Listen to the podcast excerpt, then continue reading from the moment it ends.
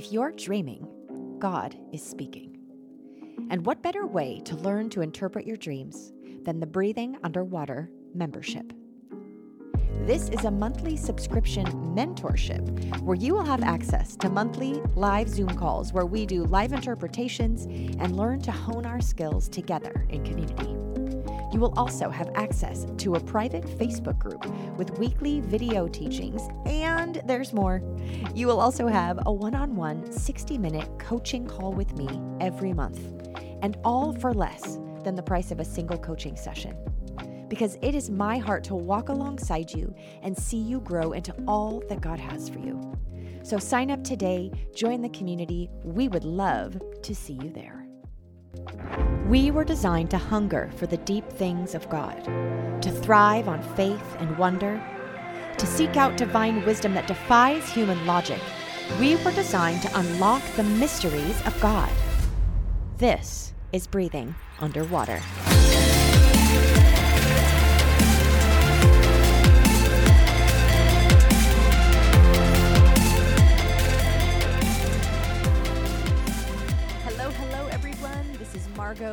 We are jumping into episode thirty-one today. I'm jumping right in because I want to maximize the amount of time we have for our guest today. We have an interview conversation that I had with my friend Jake Bullard, and you are going to want to soak up every minute of this interview. I am not kidding you. This man is bursting with wisdom and prophetic insight, and his heart is the heart of the Father, and he carries so much um revelation, but also clear insight into the strategies of the enemy in nightmares to actually counterfeit the truth and the prophetic utterance of the Lord in your life. And my word, I had received so much from him in this conversation. And when I went to edit it, I received even more. So I'm anticipating a lot for you.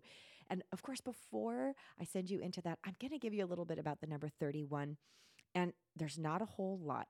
thirty-one is one of those numbers. It's going to get a little trickier here as we get over thirty, where most of what you read and find is going to be numbers added together. But thirty-one in particular doesn't have a whole lot written about it. It actually only shows up in Scripture a handful of times.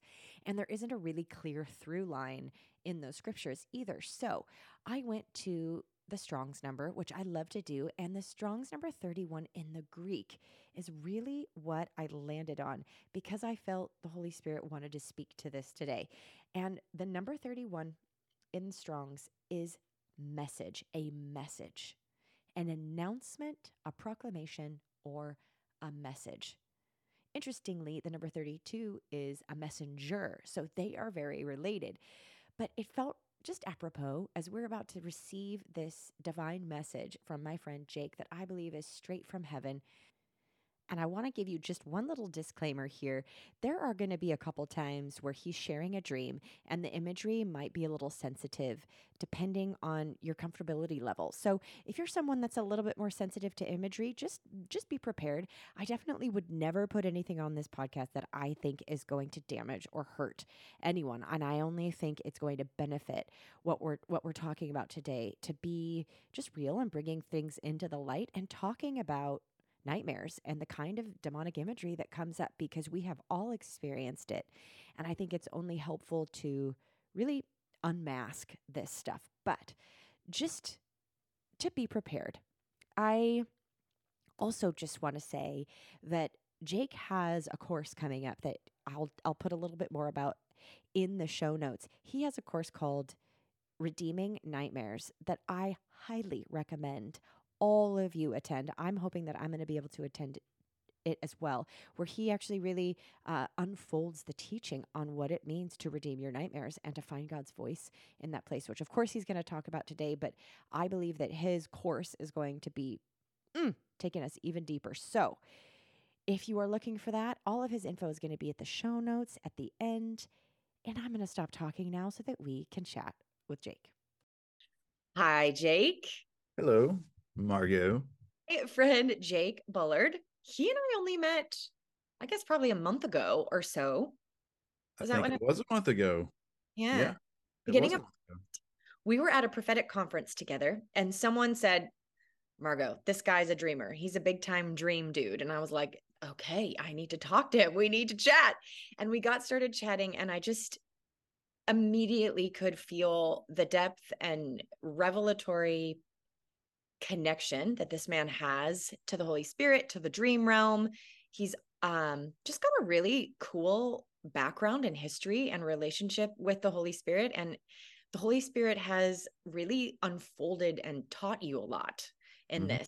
I mean, I know you've, you've learned from other people as well, of course, our, our fathers and mothers who've gone before us. But one of the things that I love about you is how much the Holy Spirit has really taught you in this, and how much you have your own revelation about dreams. So I am very excited to get into this, but I'm going to let you introduce yourself a little bit more, where you're from, anything you want to tell us about your life, and a little bit of your dream history.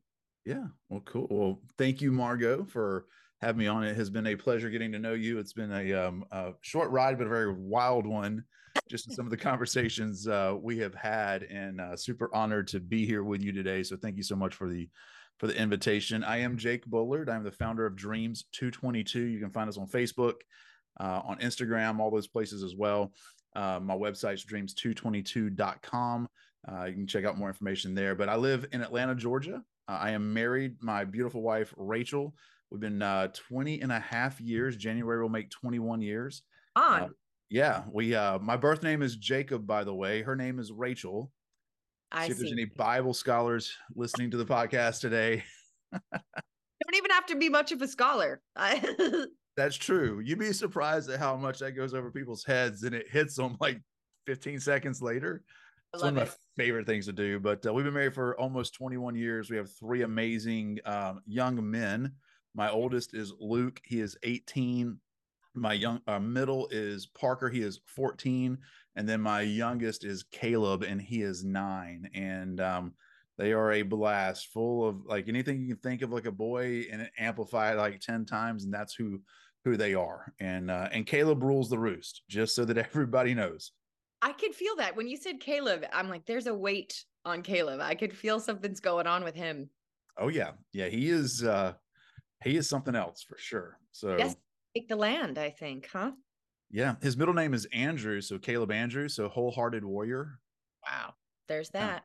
Yeah. yeah. I'm sure we'll talk about him some more today in, uh, in our conversation, with just some of the fun things that uh, Holy Spirit's done in him already. Ooh, I would love to hear that. Yeah. yeah. And I have to go back to this Rachel Jacob moment. Did you have to like, work seven years for her? Was there a whole like seven year moment or no? I felt like it. No.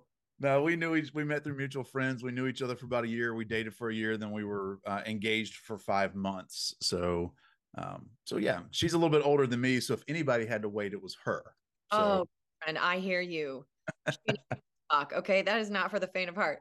I love it. All right. I couldn't help myself with the seven year thing. I had to just ask. Okay. Parallels. Okay. So tell us a little bit about your dream history, or how did you get into this? Yeah. Yeah. Good question. So, um, you know, I believe that all of us are dreamers. It's the way God programmed us from infancy until uh, until we take our last breath.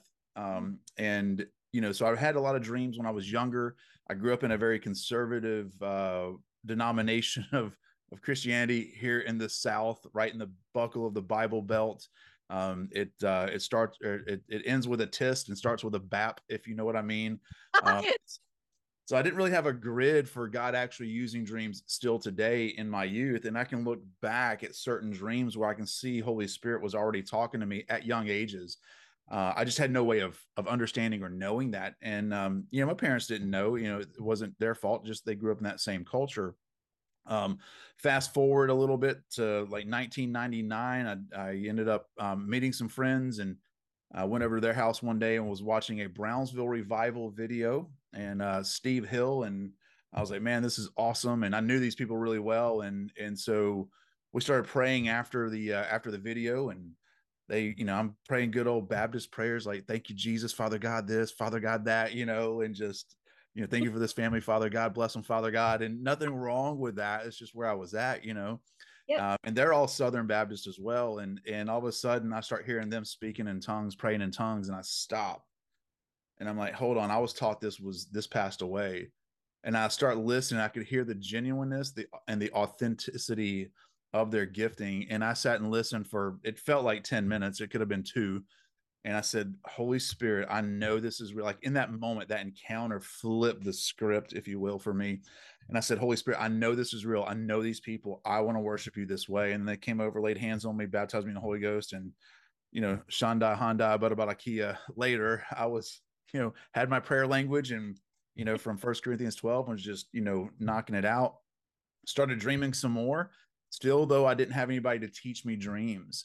And so I took a lot of those dreams in that, um, that was like in the early two thousands, very literal. And uh, when God was speaking metaphoric. And um, and so um, not a mistake. It was a learning experience, you know.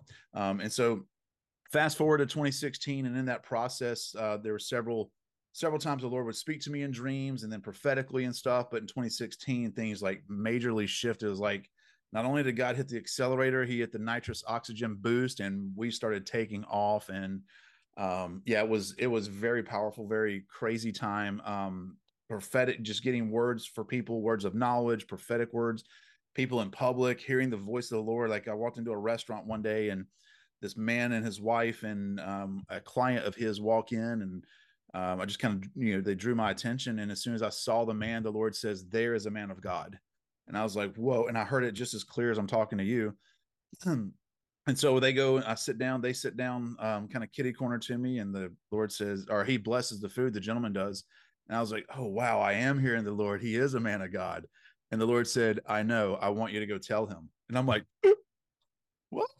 You know, so I go and tell him, he starts sobbing, have a whole encounter, just, you know, confirmation and stuff. And so that was like kind of that process. And then in that same time frame, my dream life went from kind of spotty here and there to prolific almost overnight.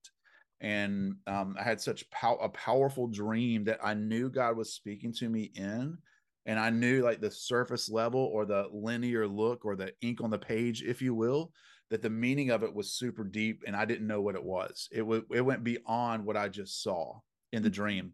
And so that caused me to go on a journey to search out the deeper matter, Proverbs twenty-five two, right? And so I went to a friend of mine at church. His name is Jared. I said, Jared, bro, I got these dreams. And um, I, I know God is speaking to me, and I know I don't know what it means. Do you know anybody that interprets dreams? Jared said, yeah, my mom does. And I said, can you please introduce me? He said, absolutely. So he introduced me to Kathy Jones, who became instantly a spiritual mother to me and still a spiritual mother to this day. Uh, you know, now we're in coming in the fall of twenty twenty-three. Uh, so seven years later, I still take her my dreams uh, on a regular basis, and Holy Spirit used her to teach me dreams uh, or interpretations and seeing the metaphors and just the similes and and all of that. And then um, it was super powerful because in that in that time frame, um, I went from just hearing her and being like, "Oh wow, that fits!" Like that missing puzzle piece. You know, you have the big picture and you're missing one or two, and then you find it and it just slides into place. And that's what her interpretations were. They weren't like, she didn't break down definitions of like, well, this means this and this means that and this color is this, so this is what your dream means. She was like, no, this is what Holy Spirit is saying. And she would declare it out. And it was like, man, and it would just hit me right in the chest. Um, and so Holy Spirit was, I was learning in that process. And then there was a shift to where right before she was, and this is several months in, but right before she would release the interpretation, I would catch the revelation, like nan like nanosecond. And I'm like, whoa. And so that was like a little bit of a graduation step. And that happened for a couple months. And then there was a time period where, um, where she was like, I, you know what, what do you think? And she wasn't telling me anything like then, but she was, she didn't have anything, right? She wasn't hearing. And she was like, I know this of the Lord. And, but she recognized it was Holy Spirit teaching me sure. in hmm? And, and, and how Holy Spirit wanted me to rely on Holy Spirit and not Mama Kathy. That's so good. Yeah. And so exactly. And so in that I started, well, this is what I think. And I was really processing in that it was, it wasn't nearly as much in what I call interpretation now, but I was processing it. And she was like, yep, yep, yep. And then that would trigger her to release the actual prophetic word that was hidden in the dream. And so yeah, that was my, uh, that was my journey about a year and a half or so before I ever interpreted somebody else's dream. I had a friend of mine call me up and he starts sharing this dream with me. And I'm going, oh my gosh, this is a warning dream. This is a warning dream about his job. His mm-hmm. job's about to go south. And all these things were laid up and I'm hearing this, mm-hmm. like I'm talking to you and I'm like, wow. And I released the interpretation to him. And There was two different little mountain ranges that he was flying over in a plane, and then his boss was the one that his manager was flying the plane. Um, and then the second mountain range, it, it crashed. And I was like, dude, this is a warning dream about your job. And like, man, you're doing good. You're going to be safe no matter what. Cause he came out of the airplane crash, not even smell of smoke on him, you know, looking at Daniel there for, uh, you know, Shadrach, Meshach, and Abednego. Right. Um, and I said, hey dude, there's going to be two occurrences that you, that's seemingly like insurmountable odds, but you're going to get through them. The second one though, your boss is, your manager is going to be removed from that position. I don't know if he's going to quit or get fired or how that's going to work out, but I want you to know that, that in this time frame, it's, this is how it's going to look, but you're going to be fine. Your job is going to be fine. And um, he told me that dream in March of twenty eighteen. And I think it was the end of July of twenty eighteen. We saw the entire thing play out just like I had saw it in his dream. And I was like, whoa, I mean, yeah, totally, totally freaked me out and stuff. And so I got some, you know, started interpreting other people's dreams and releasing what I was hearing Holy Spirit say. And it was always the way I release an interpretation is, is I'm looking for that prophetic word, that message that's on Father's heart that's hidden in the dream. Right. I'm not necessarily looking what the symbolism means. I, I kind of, you know, it's important to know those things, but what's not important when you're releasing an interpretation is telling that person what all those things mean. Um, because you honestly, you lose impact there. And, and I'm a big person about impacting somebody's heart. Like my, my goal, anytime I'm ministering dream interpretation prophetically, my goal is to lead that person I'm ministering to into a deeper encounter with love himself, which is Jesus.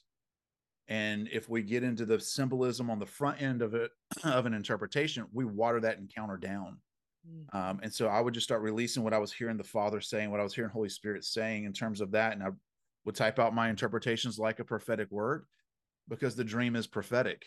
Mm. And so every time I would do that, I would get a response of wow, or oh my gosh, or you have no idea, or how did you know that? The Lord's been speaking to me that, and I, these are people I don't know to this day.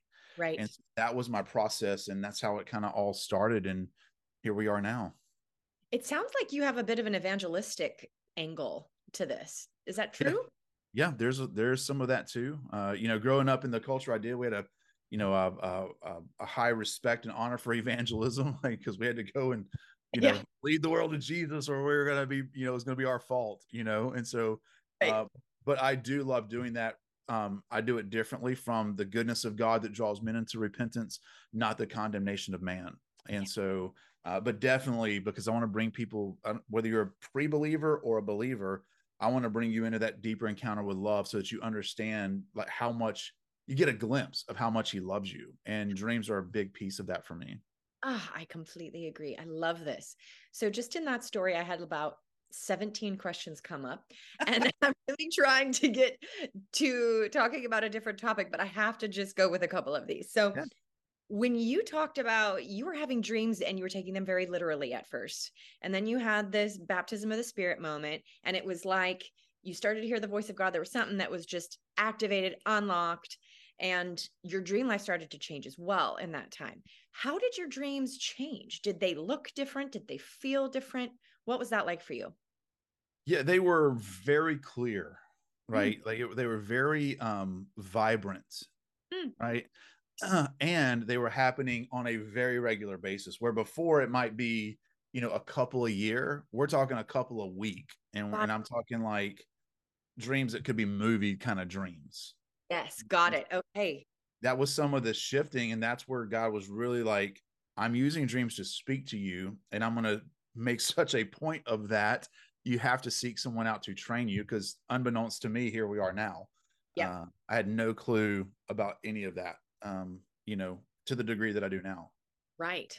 Okay. Yeah. I love that, because I do think that there are people who are listening to this podcast who are in this transition space, mm-hmm. who have been like, I have dreams every once in a while, and God is actually turning, turning it up.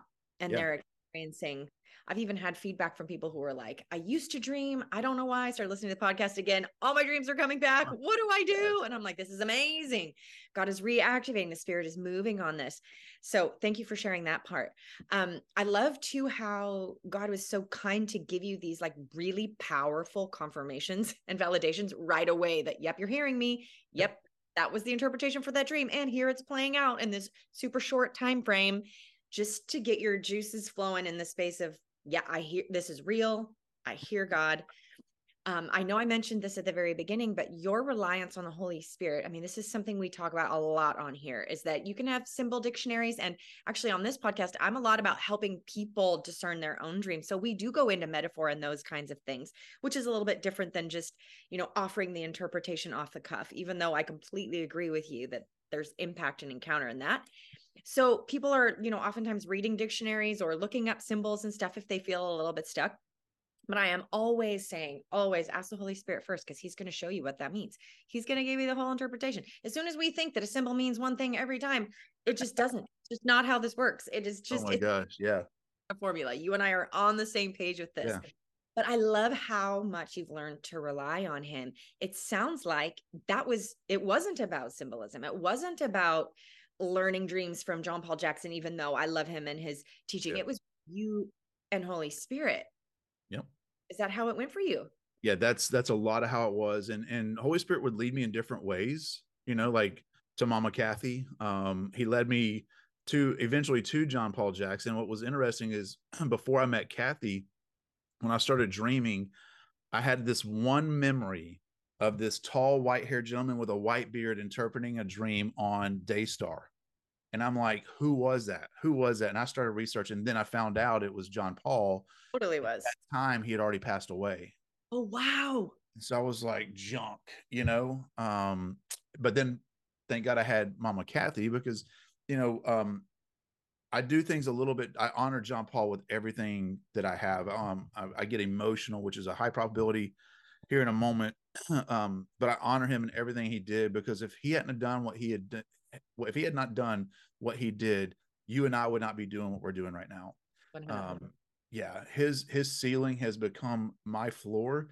And if I only teach what he taught, then I don't honor him. Right. I need to build the new thing, the new wineskin, to introduce the new wine of dream interpretation. And that's the way I honor him, is by releasing dreams the way I do. Um, you know, you'd mentioned like the dream dictionary piece and stuff. And the thing that I, I'm not opposed to those, but the thing that I found with those is people box everything in. You'd mentioned like, until, you know, this means this one thing until it doesn't. Um, and so what I tell people is I, I will tell you my two best dream dictionaries, and I'm going to tell you them in order. Okay. okay. Yeah. The first one is Holy Spirit. Because Holy Spirit's exactly. Because Holy Spirit is the one who authored the dream. Holy Spirit knows what that dream means, why that dog or that person or that car or that color or that animal was in there. And it might fall in line with the dream dictionary, but it might also be a and more. And so we want that and more as well. The second best dream dictionary is the Bible. How many metaphors and parables are in the Bible? And so you can go back and all through Proverbs, Psalms, Ecclesiastes, and Isaiah, all through the Proverbs of Jesus. And you can start seeing the similarities, or even like when Paul is speaking to, you know, the Romans and the Corinthians and, and everybody else, you know, he's talking about, man, I wish I could give you meat, but I can't, because you, you know, you're on milk, you know? And so there's metaphor in that as well. And so that's really how that started and how the Lord showed me. Cause like when Kathy would tell me a dream interpretation, she would never quote the scripture address or even the scripture verse, but I would know exactly what scripture she was referencing because of how she articulated that into the interpretation. Right. Um, and so that's what I did. I know the Divinity Code has some great stuff too. So, so much appreciate what they do. Uh, Doug Addison has some great resources. And then, um, I have, there's a, uh, Christian dream symbols dot com, I think is what it's called. So I would go there from time to time.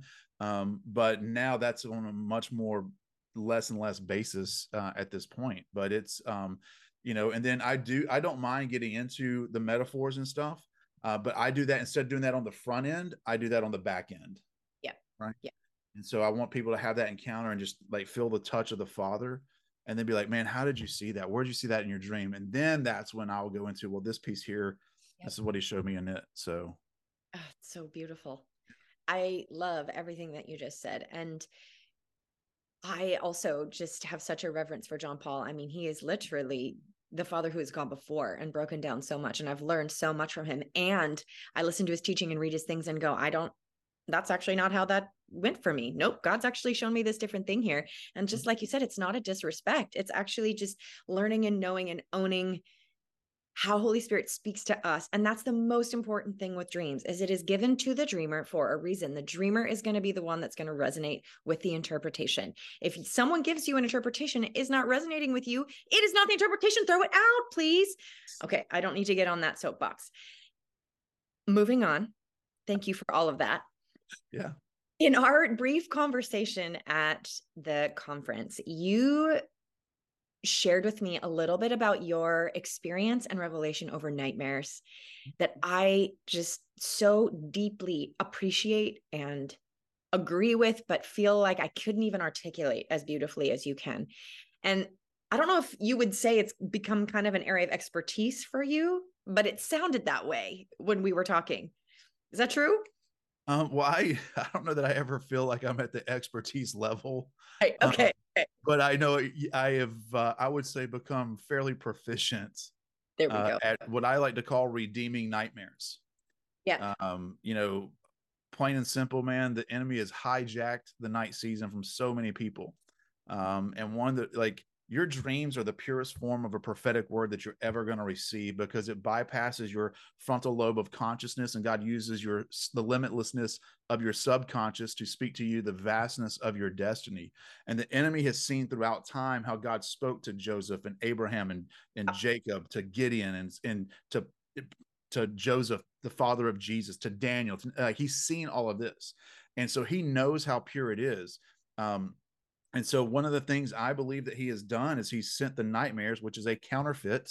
So yep. that means there's an authentic, you know, representation, and we need to learn that authentic, that piece of authenticity, so we can identify the counterfeit and why has the counterfeit come.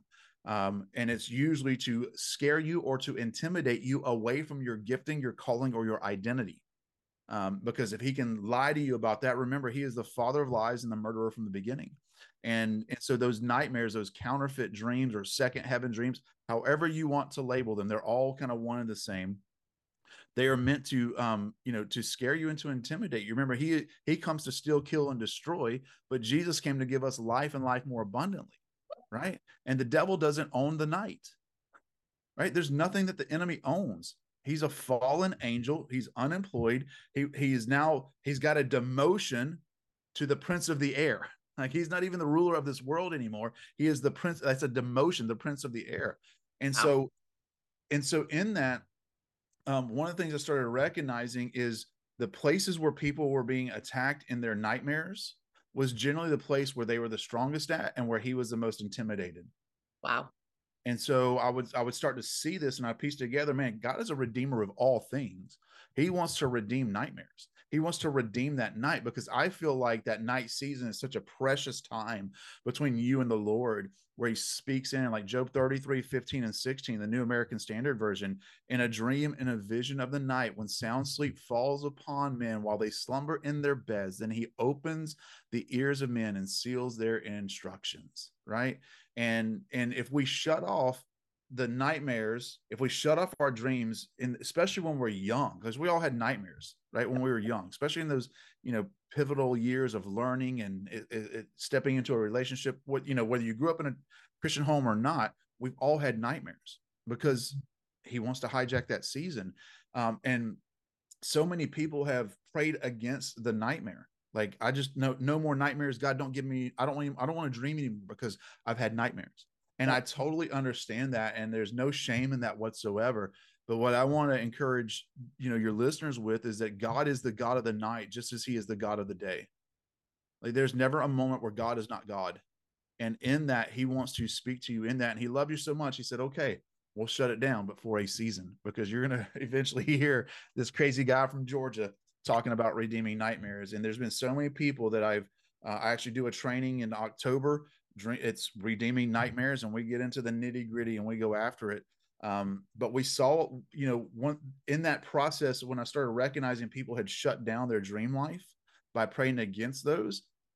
When my nine, or he's now nine, Caleb, uh, when he was three and four years old, he started seeing demons. He started having nightmares and the bad angels or the dark angels or, you know, something like that. And I, I got, he would come in my room at three o'clock in the morning. I'm like, bro, go back to bed. You know, daddy needs to sleep, you know, and, and Rachel was doing the same thing. And then I finally recognized, oh, he's having a warfare kind of a thing. And so I taught Caleb, he was three or four years old. And I told him, I said, dude, the next time you see that joker, I said, I want you to look him square in the eye and I want you to get mean mug him. Just get mean, you know? And I said, you look him square in the eye and you say, the Lord Jesus rebuke you, leave now. And I said, you point to your window. And if he doesn't do it, you do it again and you do it meaner and you do it louder until he goes. And so he starts doing that. And then one day I wake, I go to wake him up. He's about four years old this time. I went to wake him up for school, uh, for his preschool. And he was, he's my deep sleeper. So it's hard to wake him up even at that young age. Well, he was on the, on top of the covers on the foot end of his bed. And he was in that fetal position, just with that, that grin, like a Cheshire cat, you know, just ear to ear. And I'm like, what in the world happened in here last night? Right. And I said, uh, I went to wake him up and I barely touched his thigh to wake him up. And he shot up like a, like a broke rubber band. I mean, beep. And he had the biggest smile and his eyes were just so bright. And he said, Daddy, I was brave last night. I said, do what? He goes, I was brave last night. I'm like, you were? I was brave when the angels came in my room. I said, the angels? He said, yeah, there was, there was one angel. He was in my room, but he didn't have his sword with him this time. The one that was in heaven, he had his sword though. I'm like getting, like, I'm getting goosebumps reliving this. I'm like, like there's so much depth just in that. We probably don't have time to go into, but I mean, he's seeing things that mature believers haven't experienced yet at four years old. And then he said, I said, well, did, what did they tell you? He said, don't be afraid. He got super bold in that. And I'm like, wow, that's awesome. I said, what else happened? He said, then Jesus walked in my room. And I'm like, wake me up next time. Let me in on this, you know?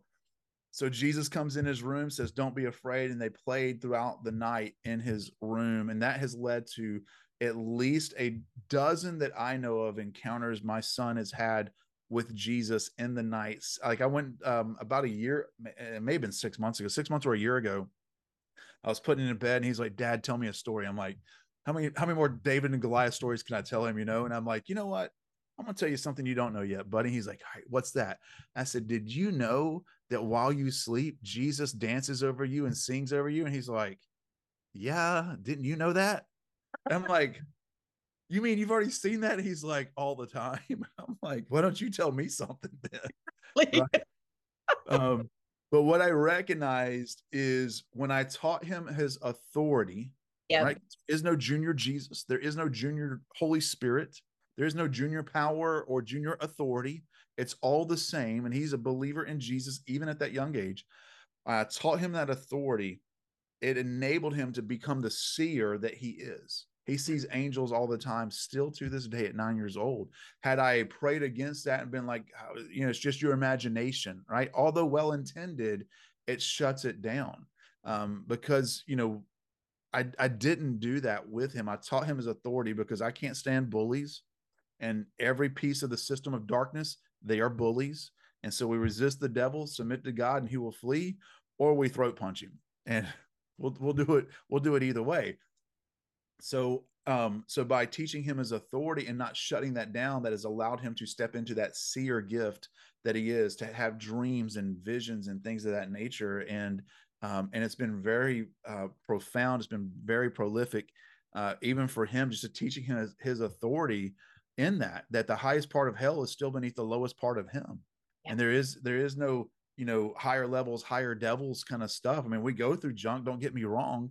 Um, but you know, he's disarmed and defeated. Jesus made a mockery of him on the cross, right? Like he did all of those things. And so even since that whole encounter about two, about maybe three years ago now, so he was about six, six or seven years old. One Saturday morning, I'm sitting on the couch drinking some coffee. I was literally two sips in. He comes stumbling downstairs. He says, Daddy, I had a bad dream last night. And I'm like, really? I'm like, I'm not even awake yet. And I'm like, devil hadn't learned his lesson yet. Go figure. And so he sits down on my lap and he starts telling me that um, he saw Pennywise in his dream. That clown, you know, from Stephen King, it, you oh. know, that whole, yeah, right. I mean, like, listen, I clowns are creepy. However, there is an element of joy that the enemy has tried to hijack with those clowns. Mm-hmm. We need to get back to the original intent of that joy. So just a side note there. So he starts telling me the dream and I have gotten nothing on it.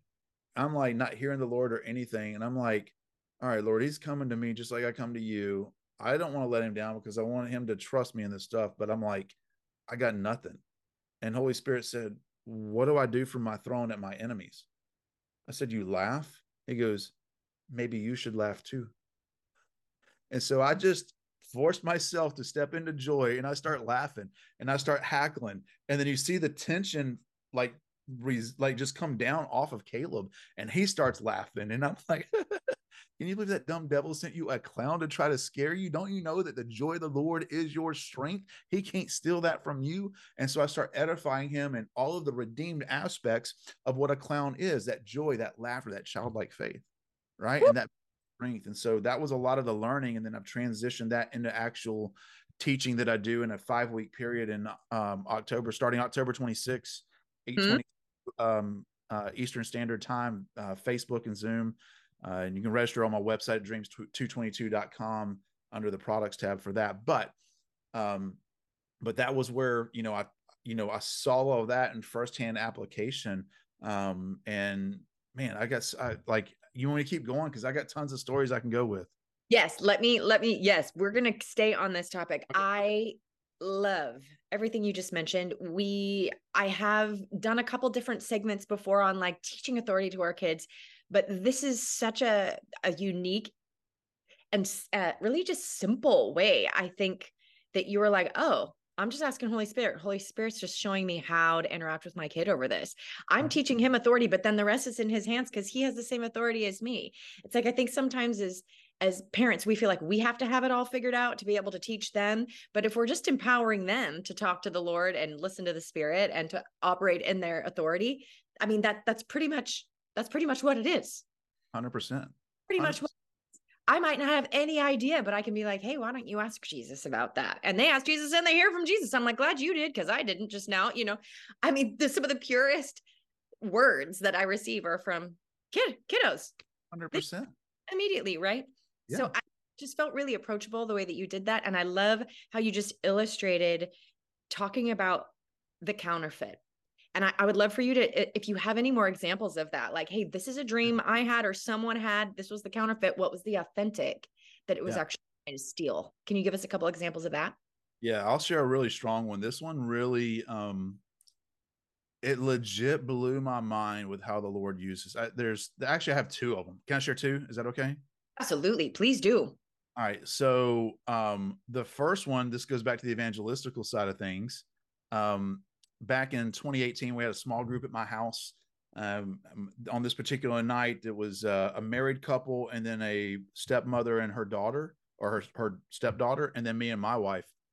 Um, the, the stepdaughter was visiting her dad from out of state. And while she sat there, she was like seventeen at the time. We're talking Holy Spirit and just moving in the Spirit and stuff like that. And she looked like, like the, her expression on her face was like, I really like being here, but I feel out of place, right? And so the entire time I'm like, Lord, she's here for a reason. What word do you have? Yeah. And I got nothing, like zilch. Like I'm not getting, you know, any sort of highlights or triggers or any of that kind of stuff. And I'm like, Lord, come on. And so, um, so I end up interpreting for that married couple. They both had two dreams, or dream each in one night. And they both spoke to each other and some things that they were going through as a couple. And then the Lord took my attention back to the young lady and said, ask her if she's ever had a dream. Mm. And so I said, her name was Trinity. And I said, hey, Trinity, do you have any dreams? And she goes, no, not really. I don't like to dream anymore. And instantly on the inside, I'm like, oh, let's go. Ding, ding, fights on. Like, not, we're not even lacing up the gloves. We're going to go bare knuckle on this one, right? And so I said, really? I said, why not? She said, well, the last dream I had was a nightmare and it scared me. And, um, and I, I literally felt the heart of the Father break for her in that, because that's not what he intended our dream life to be like. Right. So I said, well, tell me your dream. And she looks at me like, you must be dumb, but you could tell, like, she was like, all right, fine. 'Cause she just heard the interpretations for that couple. And so she says, this is her dream. She says, in my dream, I was in the basement of a two bedroom house. It was pitch black. I was in one room and my grandfather was in another room. And there was demons and zombies chasing me to try to catch me, to kill me and eat me.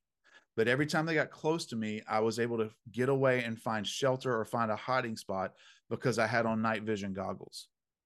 And I, and then she was like, you could see her just reliving that. Right. And I immediately, I mean, I just had the interpretation. Holy Spirit was super thick in the room. And I looked at her and I said, that's a really cool dream. And she looked at me like, I thought you were dumb, but you just confirmed it. You know, you try having that dream, right? And I said, here's what your dream means. You know, sometimes you got to pull a Joseph, right? Like, is God not the one who has interpretations of dreams? And then release what you hear, right? And so I said, here's what your dream means. I said, the Lord has given you the ability to see in the dark. You can see into the unseen. And because of that, Trinity, you actually terrify the devil and all of his demons, because they know that once you step into the, into the aspect that, of that gifting that God has given you, then not only will you be able to see his moves before he makes them and find shelter in the shadow of his wings, but you'll be able to, uh, you'll be able to lead others into that same freedom and that same security, because you're a seer. You can see into the unseen. And she's looking at me like, oh my God, right? And then Holy Spirit says, ask her how long she's been seeing spirits. Mm. I said, Trinity, how long have you been seeing spirits? And there's probably a thirty second pause in that. And she sighs and goes, for a long time. And you get like just the tremble and everything. And I said, see, there is proof that what I tell you is true. And instantly she broke down and started crying. And you could see fear leaving her in that moment, because we brought perfect love into that room. Right. And so we go for about, um, I don't know, ten to fifteen minutes. Uh, we minister to her, me, my wife, her stepmom, uh, the other married couple. She literally goes through seven tissues of just snotting all over herself in the most beautiful of ways. And I'm sitting there and I'm watching her. And then Jesus walks in the room behind me. I literally feel the tangible presence of Jesus in the room. And he says, ask her how long, or excuse me, he goes, ask her if she's ever asked me in her heart. And I said, hey, Trinity, I said, have you ever asked Jesus into your heart to be the Lord of your life? And she says, no, not really. I said, well, would you like to tonight so that you can see all of this come true? And she said, yes, to Jesus from a nightmare. And like, you want to talk about the ultimate throat chop to the enemy? Come on. That's that's proof that God is taking the things the enemy meant for evil and using them for our good and for his glory. And it was a super powerful time in that, and just, you know, seeing what he did in there. Like, there's no condemnation in that. Like, you know, there is no condemnation for those of us who are in Christ Jesus. And it's the goodness of God that draws men into repentance, not that condemnation of man, right? And like, I don't look at those dreams and try to pick out why the devil is there. I don't give two rips why he's there. Where is Jesus in this?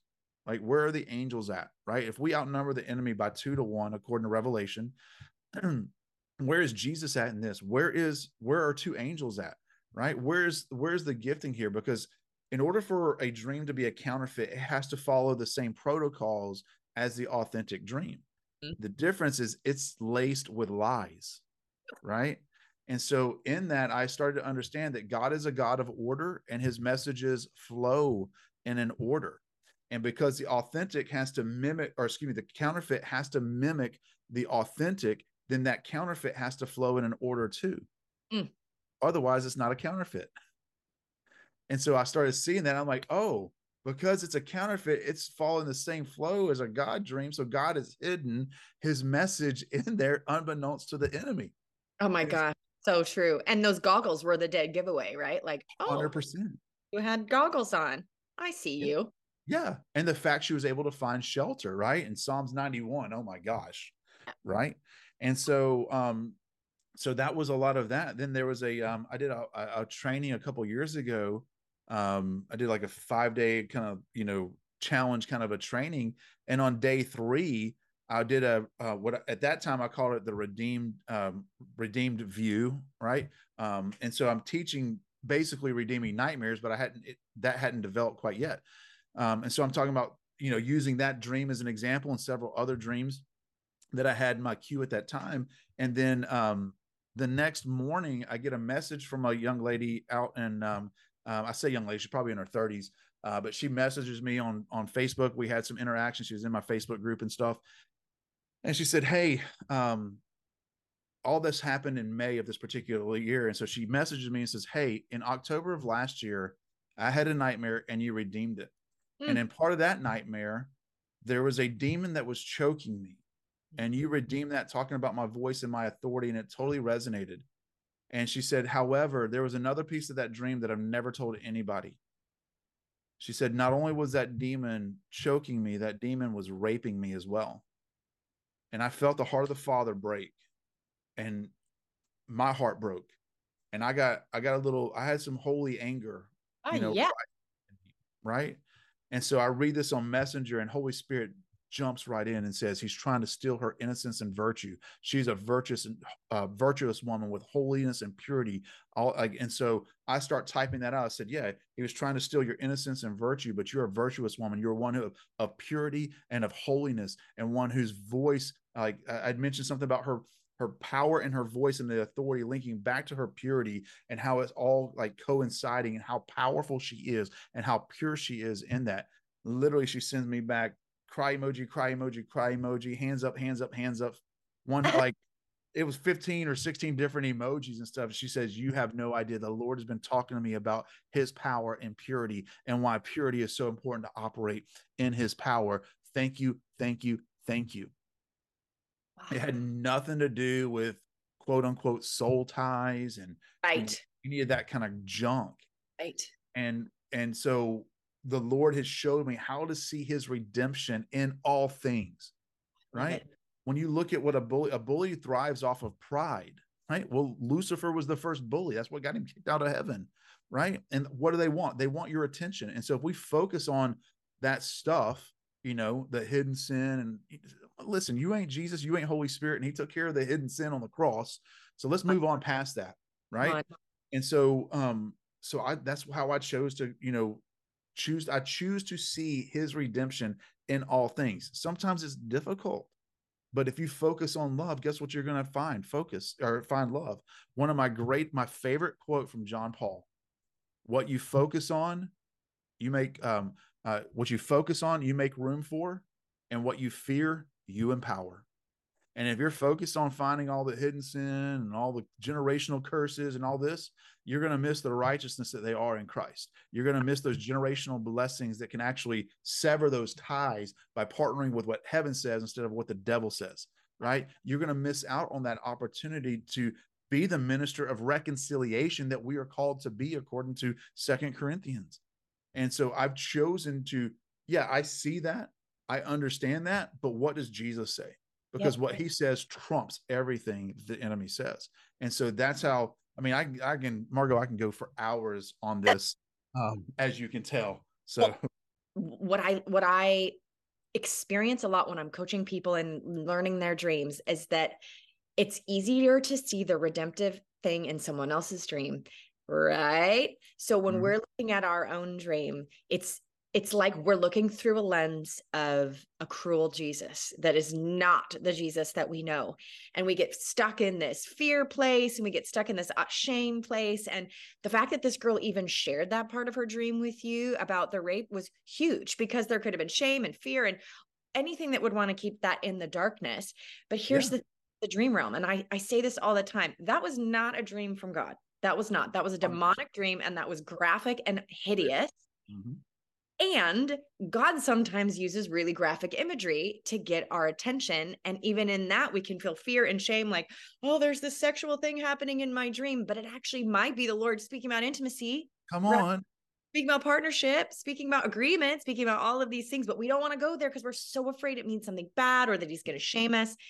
Even in a demonic dream where clearly the enemy was trying to intimidate and twist and get awful ex- feelings and, and visuals in their mind, that was not imagery from the Lord. But in that same way, we get ashamed of that. We get afraid of that. We want to hide it. But she brought it out to the light, and you were like, oh, what the enemy's trying to hang you on, he's hanging on now. He's We're taking his gallows, and he's going to hang on those suckers. Because just overplaying his hand. I mean, this is what nightmares are. It's like, see what I'm doing? It's blatant. If yeah. you like, you see here, it's very, very clear. But yeah. so often, especially in our own experiences, it's like, wait, I- I'm tapping into this old mentality of, of this religious Jesus or this shame space, or uh, it's it's harder sometimes with our own nightmares and dreams. So I don't know if there's anything you want to add to that, or if you've had personal nightmares that you've had to overcome, or how has that worked for you? Because it's, you clearly have such authority in seeing that for others. What is it like when you're interpreting your own? Do you have nightmares? Anything in that? I've not had a nightmare in a very, very long time. When I first started moving prophetically, I would have uh, dreams where I was fighting the demonic, mm-hmm.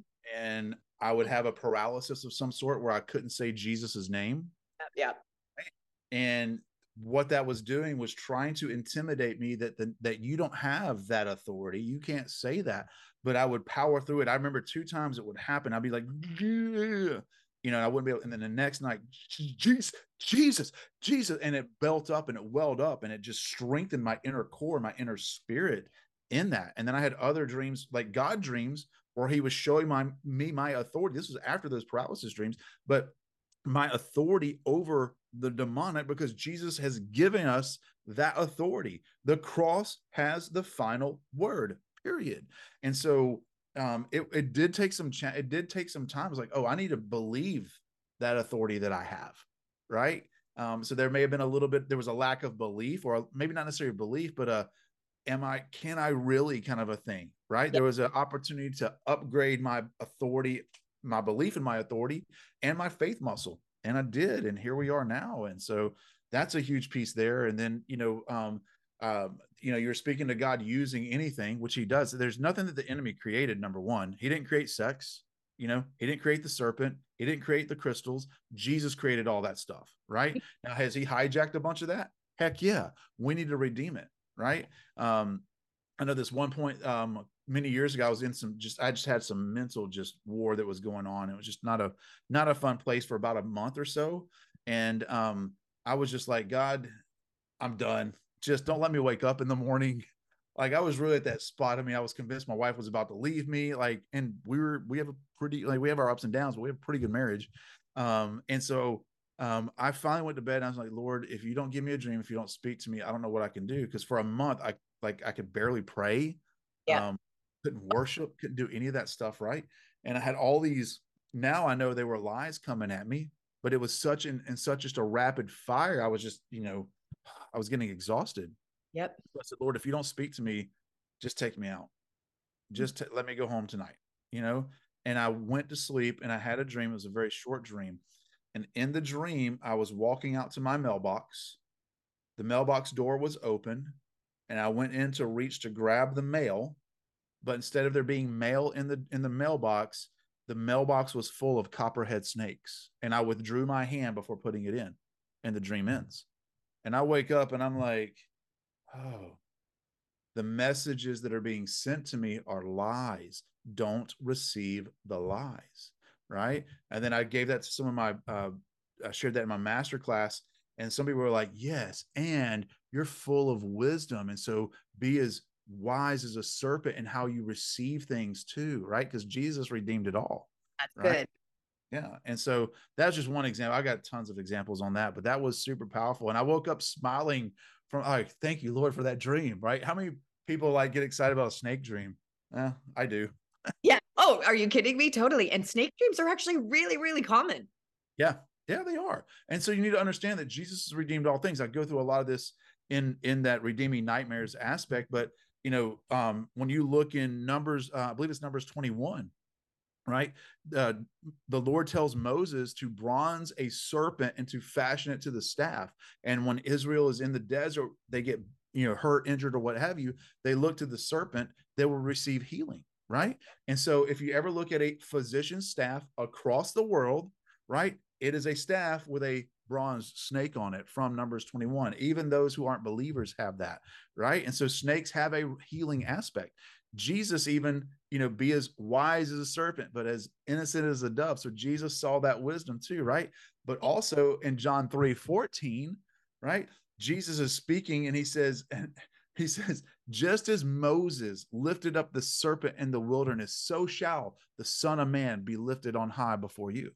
and he's redeeming the snake and he's redeeming the staff. And he's also saying, you're not going to have to look to those things anymore for what they did. I'm bringing the fullness of healing to um, you. I'm redeeming all things. Come on. And so if we always see the snake as demonic or lies, you miss, you miss the opportunity to speak that redemption into people. That is so beautiful. And, you know, snakes, God's used snakes with me a lot in speaking of actually like um, renewal and shedding of skin Come and coming new parts of my identity. And I mean, he's, I've had dreams too with snakes in him where it totally is a lie. And God is, is showing me. And I'm like, amazing. Thank you for naming that for me, because I thought I, I didn't know what was going on. Kind of like you and the copperheads, like yeah. Oftentimes it'll name more what I'm experiencing in my waking life that I didn't know was an attack. And yep. I'll be like, ah, oh, that's it. Thank you for naming it. But there's so many other interpretations for a snake. We really just have to be tapped into the spirit and go through this lens of redemption, which I just, I wish we had another hour. We do not. If you were to take another ten minutes, is there anything that you would say you would like to share with these dreamers? Yeah. Um, you know, your dreams are the purest form of a prophetic word you'll ever receive.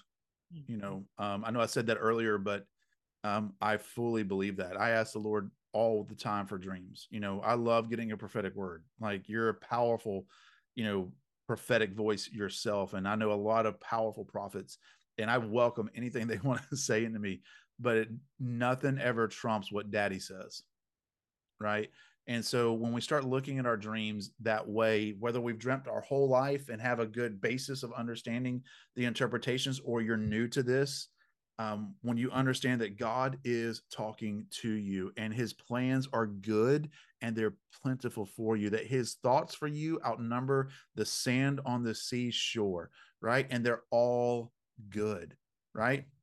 When you step into that redemption, man, how much more do your dreams open up? How much more impact can you have throughout society? Because when you become a believer, when you become a follower of Jesus, you are meant for impact, right?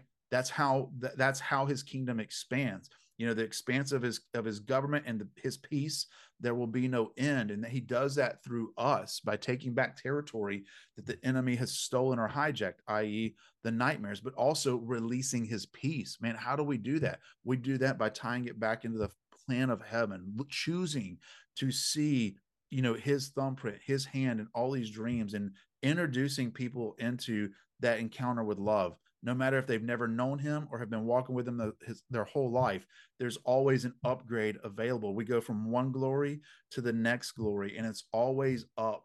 Um, and so when you're seeing your own dreams, understand that God is releasing a, his wisdom there, his peace, his, um, his blueprints, his plans, his love to you in that. When somebody else is having a, a negative dream or something they perceive as negative, there is still a plan in that from a good, kind, loving heavenly Father. And, and, and if we partner with that and release that, you'll see the impact shift.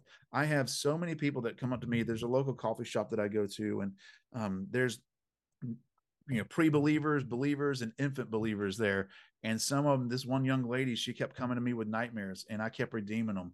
And, you know, I won't say that like she's fully walking with the Lord, but she's way closer than she was three years ago.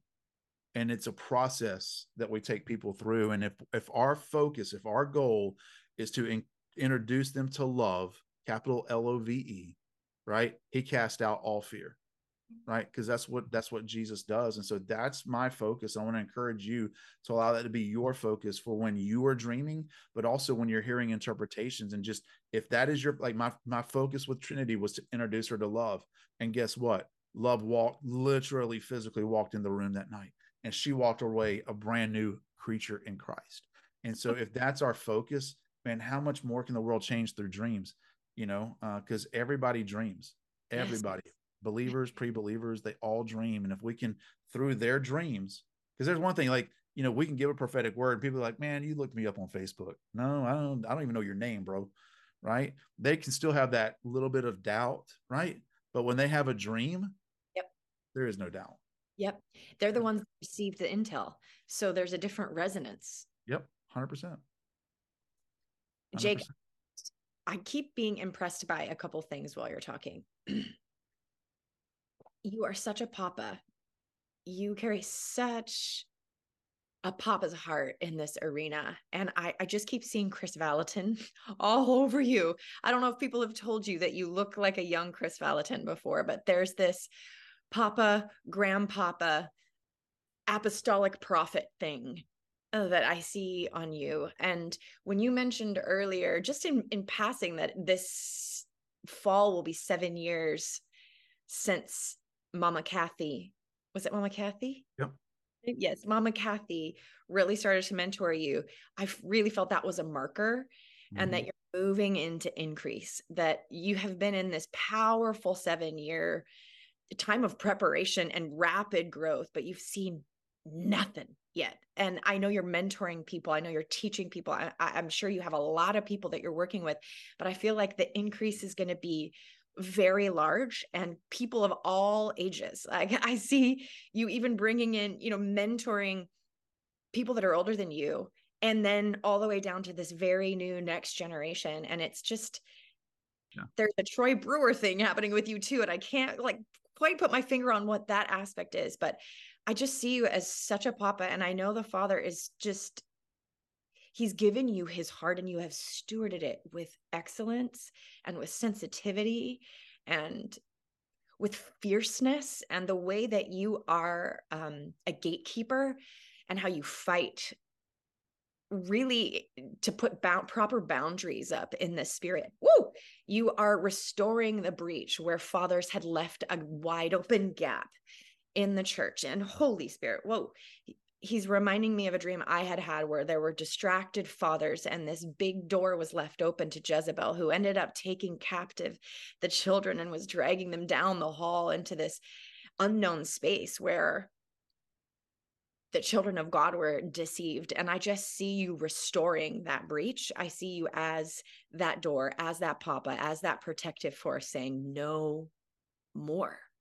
You are restoring the walls. And I just feel such gratitude for who you are and what you're doing and how it's impacting me, even in ways that I probably don't know, and the Redeeming Nightmares, but all that you are doing. I just am so So grateful. And I can't wait to send more and more people your way. And I really feel like get prepared for exponential growth. I just see like multiplication. I don't know what you've been praying into multiplication for, if that's people or influence or ministries, but I think the seven year mark is really significant, especially since one of the first questions I asked you was, did you have to pay seven years for your wife? I mean, those little patterns pop up, and I'm like, okay, God, what right. do you say about the seven here?